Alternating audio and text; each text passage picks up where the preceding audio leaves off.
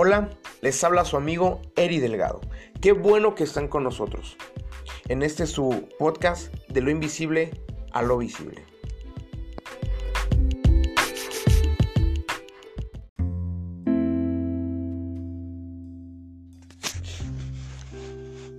Hola mis amigos, ¿cómo están?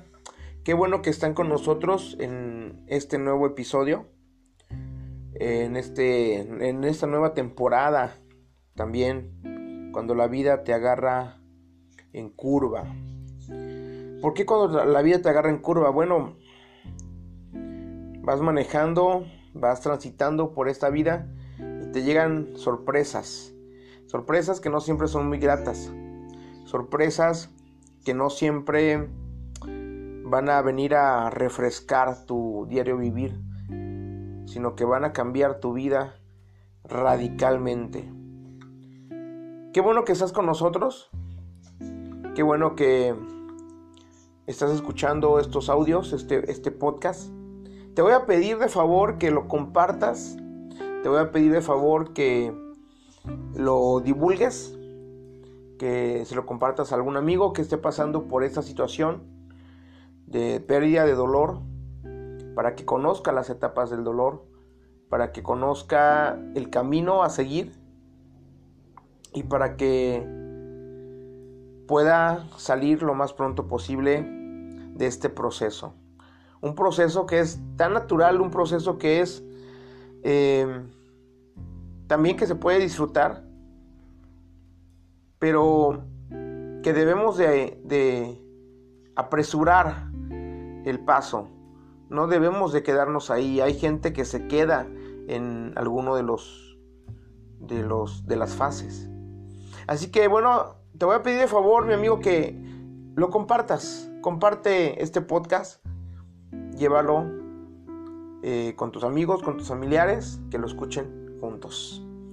Y pues vamos a empezar Hoy vamos a empezar hablando de las fases del dolor, según Elizabeth Kubler-Ross, una psiquiatra suizo-estadounidense, que en 1969 enumeró las fases del dolor de una forma eh, pues muy práctica muy práctica. Esa es la palabra. La pude identificar y ahora es la que más conocemos. Son cinco fases en el proceso de duelo que ella enumeró. Y la primera es la negación. Hay una frase que escuché que me gustó mucho, que dice, no por negar lo que está ocurriendo, tu realidad cambia. Es mejor aceptar el hecho, la situación, y que el proceso siga su curso. La negación, eh, déjame decirte que es una fase muy normal, muy natural del proceso de duelo. En todos se ve la negación, absolutamente en todos. Es un síntoma o, es un elemento que toma nuestra mente para poder anestesiar, un, tipo de analgésico que nuestra mente pone para poder olvidar un poquito el dolor, para poder refugiarse en alguna esperanza. Y la negación se da en, todos los ámbitos. Eh, por ejemplo, en un fallecimiento, hay familiares que dejan la ropa del difunto tal y como la dejó, porque piensan que va a venir otra vez y se la va a poner. Hay, en el caso de los padres, lo natural, digo, lo natural es que el hijo entierre a sus padres, pero cuando se rompe esta cadena y el padre o los padres son los que entierran a los hijos, el dolor más grande es el dolor de un padre que ha perdido a su hijo. Ya ni siquiera de un hijo que ha perdido a sus padres. Ya ni siquiera ese dolor. El dolor más grande es el dolor de un padre perdiendo a su hijo. Entonces hay momentos o, hay casos, es la palabra correcta, hay casos que cuando el padre entierra a su hijo, la negación se hace presente, que la mamá hace la misma comida, la comida que más le gustaba a su difunto hijo, deja su ropa tal y como está porque ella no cree que su hijo ha fallecido, piensa que va a regresar, piensa que le van a tocar, piensa que le van a hablar le van a decir, esto fue una broma, de muy mal gusto, por cierto, pero es una broma, su hijo está vivo. Sin embargo, sabemos que pues pasó lo inevitable. En un divorcio es similar, en un divorcio es similar la situación. Hay parejas, en el mayor caso las mujeres, son las que cocinan lo mismo en las mañanas, porque es lo que le gustaba al ex marido. Eh, dejan la ropa de su ex marido en el closet, tal y como él la dejó, sus zapatos, sus trajes, sus corbatas. Por esa negación, por pensar que en algún momento el marido va a llegar y le va a decir, perdóname, fallé, eh, fue un error y quiero regresar contigo. Cuando el marido ya tiene 20 años con otra familia. En una en el caso en el caso de un cambio de domicilio que también es es un, una pérdida y también hay dolor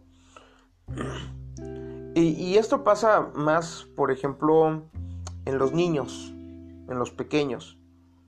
Un cambio de domicilio,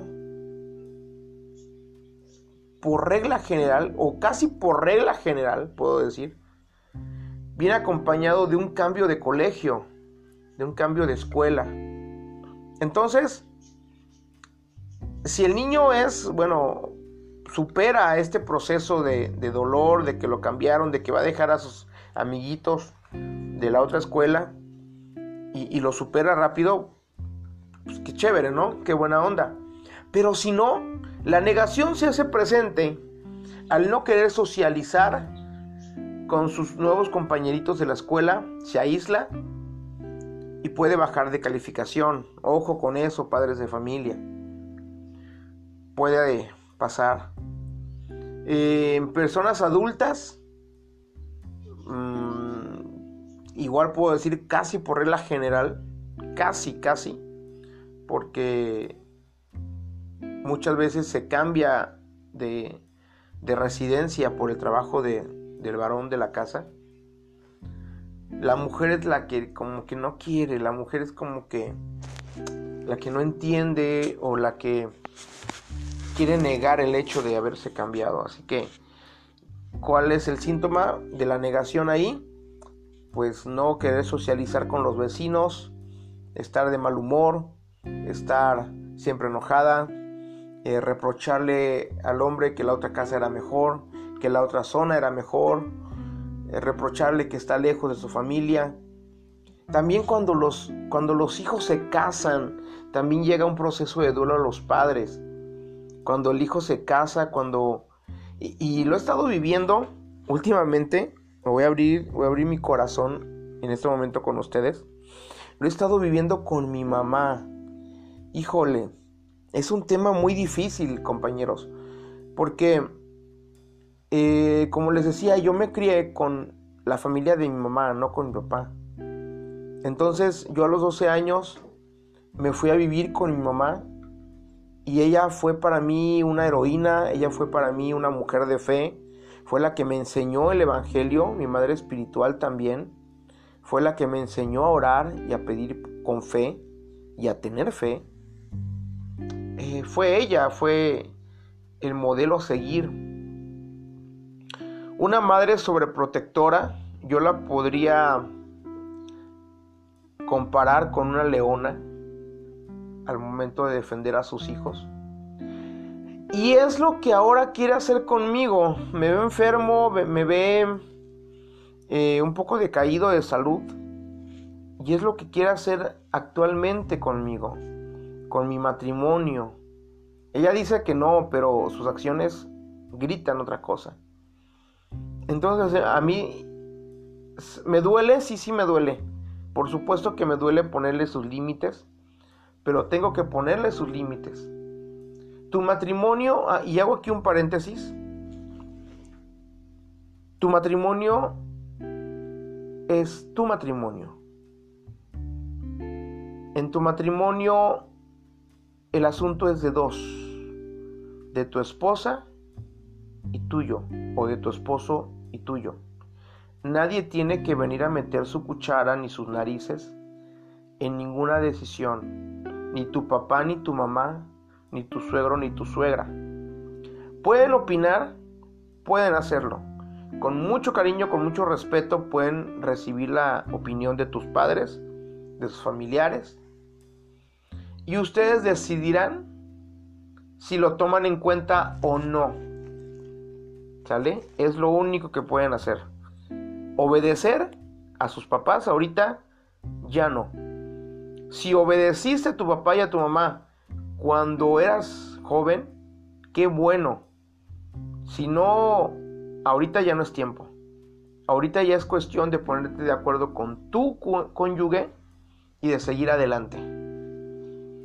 E, esa esa costumbre maldita, puedo decir yo, esa costumbre maldita de las mamás de querer redimir el matrimonio de sus hijos, de querer apapachar al hijo varón y de querer,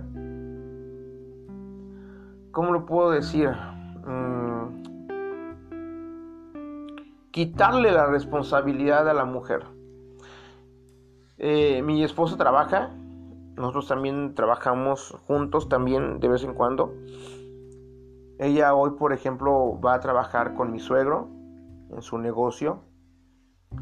Este y el miércoles, el viernes y el sábado trabajo con mi esposa. Hacemos venta de comida y, vamos a venderla.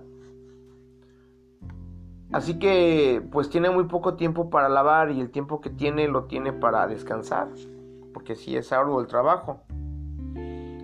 Mi mamá en muchas ocasiones me ha dicho, hijo, pásame tu ropa para que te la lave. No, no, no, no, no, eso es un error. Eso es un error, mujercitas.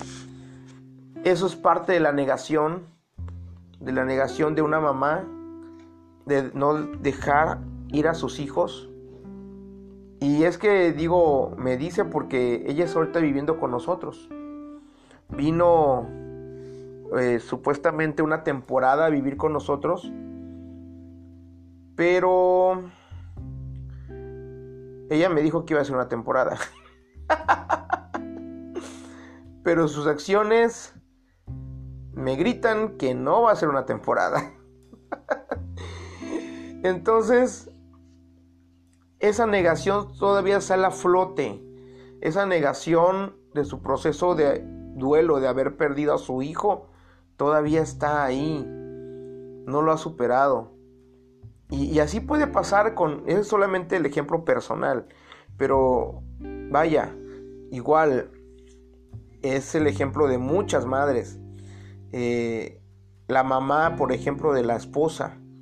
Yo puedo ver eso también en mi familia, la mamá de la esposa. El papá de la esposa. Si el papá no comprende que su hija ya es aparte, a cada rato la va a estar pidiendo que vaya a la casa por cualquier cosita, por cualquier cosita. Porque no aparece el gato, porque ya no tienen comida los pajaritos, porque le hace falta agua a las plantas. Por cualquier cosita, si, si no se arregla eso en el corazón de los padres va a haber la negación y van a estar pidiendo la intervención de sus hijos para tenerlos ahí en casa todavía. Y bueno, pues también por la parte de la pérdida de vamos a hablar ya de entrarnos en esta otra etapa, Lo que les hablé ahorita solamente fue un paréntesis, muy largo por cierto. Discúlpenme si me proyecté, yo creo que sí me proyecté. Pero más adelante vamos a hablar de este tema, más adelante vamos a... Es un tema muy extenso, muy bonito también. Hay muchas confusiones acerca de este tema de la familia, del matrimonio, cuando ya te casas.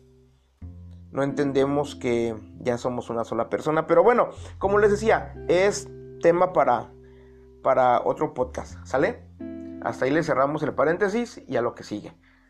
Lo siguiente es la pérdida, la pérdida de capacidades. Un diagnóstico, un mal diagnóstico.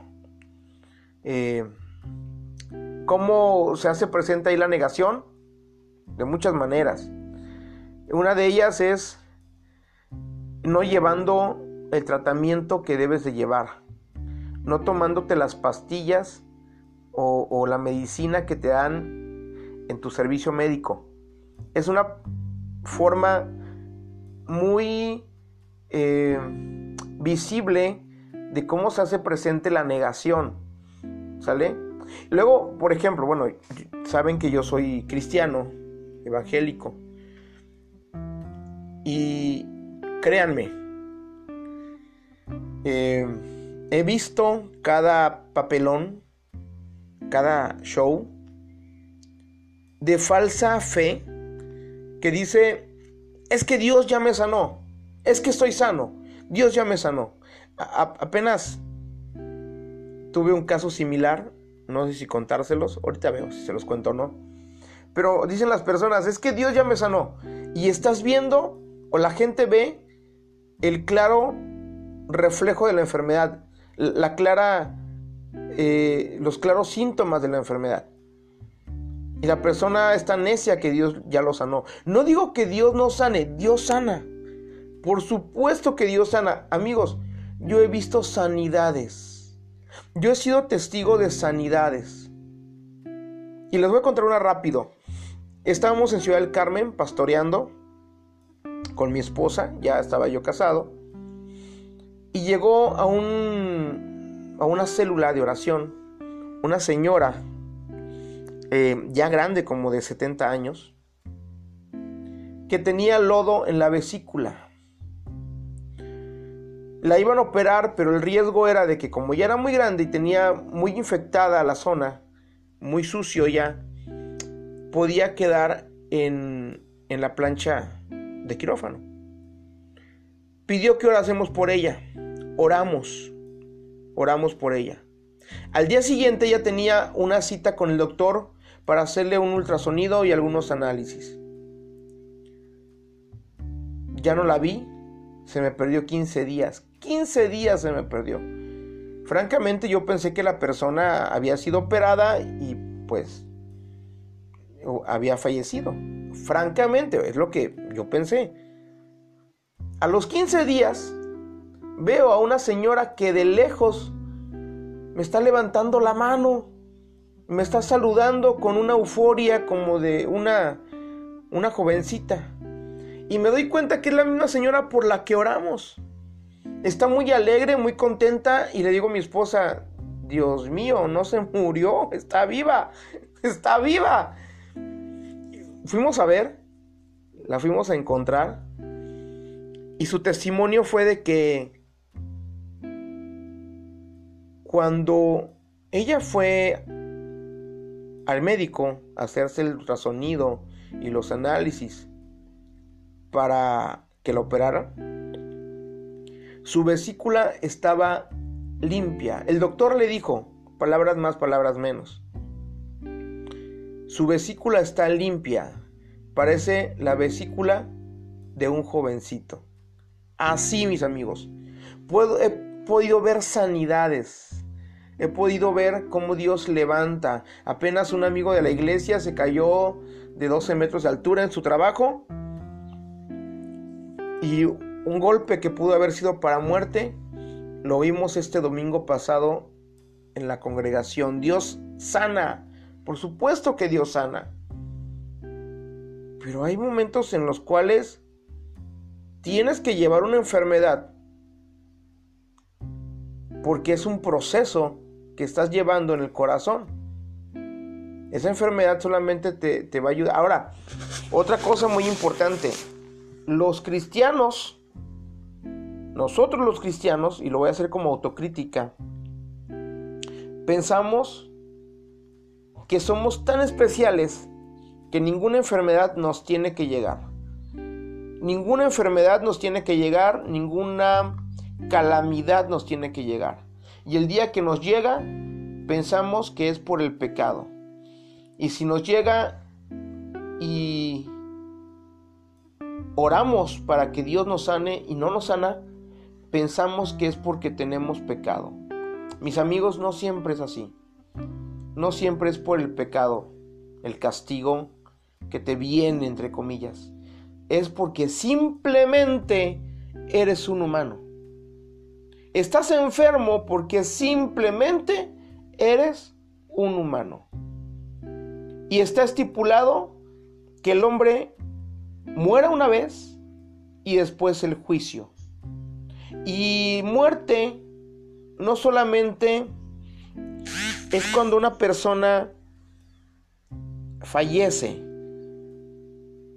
sino muerte es cuando tus riñones empiezan a fallar, cuando algún órgano empieza a fallar, están muriendo poco a poco. Y es parte del proceso de la vida. En ningún momento los milagros te hacen inmune a la pérdida, al fallecimiento.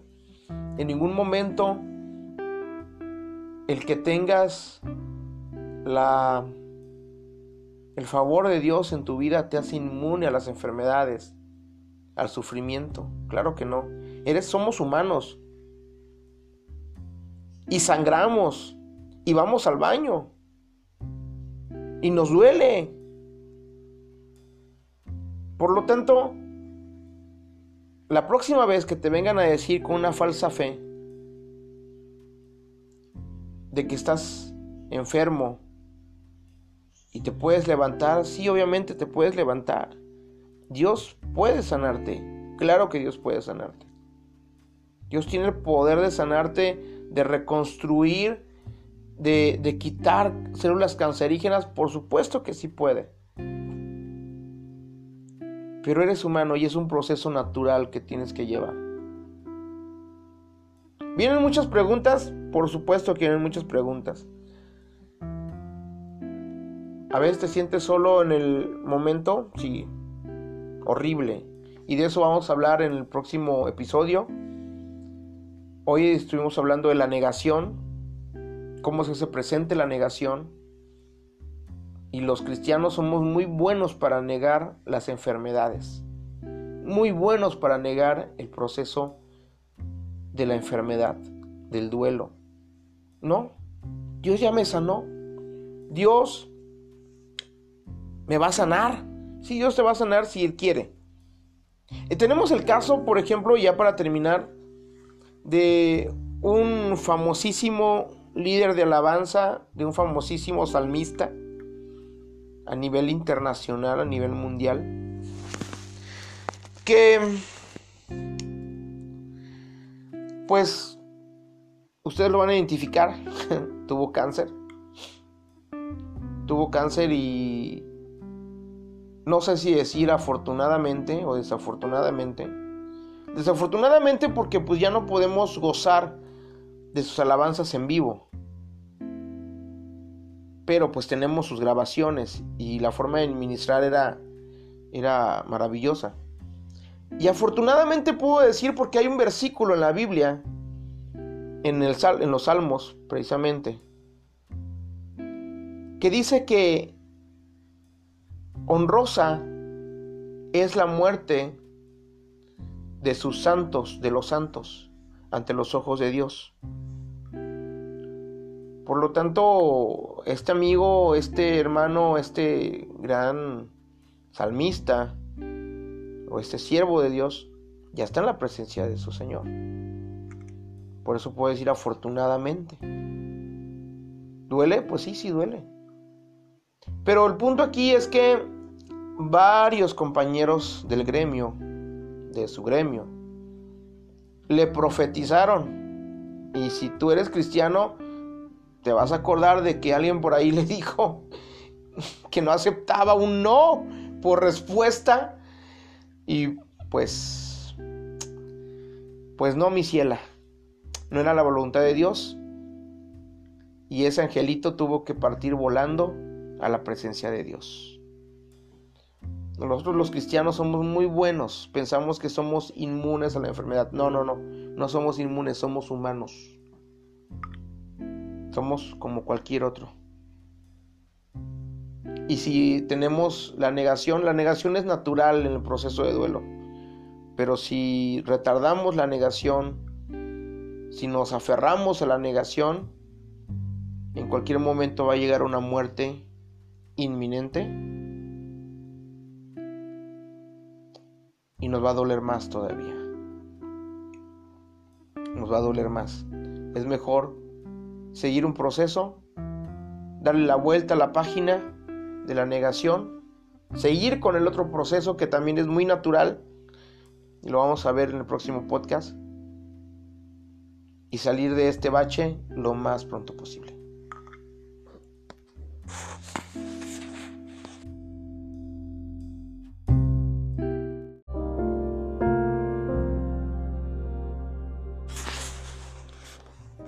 Bueno, me despido. Me dio mucho gusto estar con cada uno de ustedes. Pero antes de despedirme, me gustaría que me permitieras levantar una oración por ti. Si eres o no cristiano, eso no importa. Si eres budista, taoísta, si eres católico, si eres musulmán, te respeto, te amo, pero estos procesos de duelo se dan en todo ser humano. No importa el credo, no importa eh, la posición económica, no importa tampoco tu raza, no importa tu ciudad, tu país. Se da en todo ser humano. Y somos humanos y el dolor, válgame la redundancia, duele. Así que me gustaría levantar una oración y bendecirte pidiendo que pronto sanes de esto. Si me permites, con mucho gusto lo hago. Señor, nos acercamos a ti, dándote las gracias por cada uno de nuestros amigos que nos escuchan. Bendice su vida, bendice su corazón, sana las heridas que hay en su corazón y ayúdalo a seguir el proceso de duelo. Padre, un proceso que todo ser humano lleva. Un proceso que llevaron tus apóstoles, tus discípulos. Un proceso que llevaron hombres y mujeres en la Biblia también. Padre, gracias por cada uno de los compañeros, de los amigos que nos escuchan.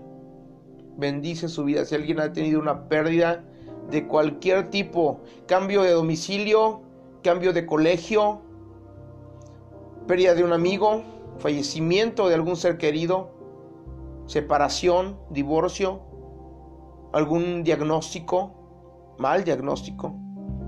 Padre, cualquier cosa, cualquier pérdida, la muerte de, un, de una mascota incluso, que es muy dolorosa también, Señor. Padre, abrázalos hoy y darles la fortaleza que necesitan. En el nombre maravilloso y poderoso de Jesús, te doy gracias porque sé que lo vas a hacer y les vas a consolar. En el nombre de Jesús. Amén. Bueno, mis amigos, hasta luego. Cuídense mucho, les mando muchas bendiciones y una vez más les pido que compartan estos podcasts. Hasta la próxima.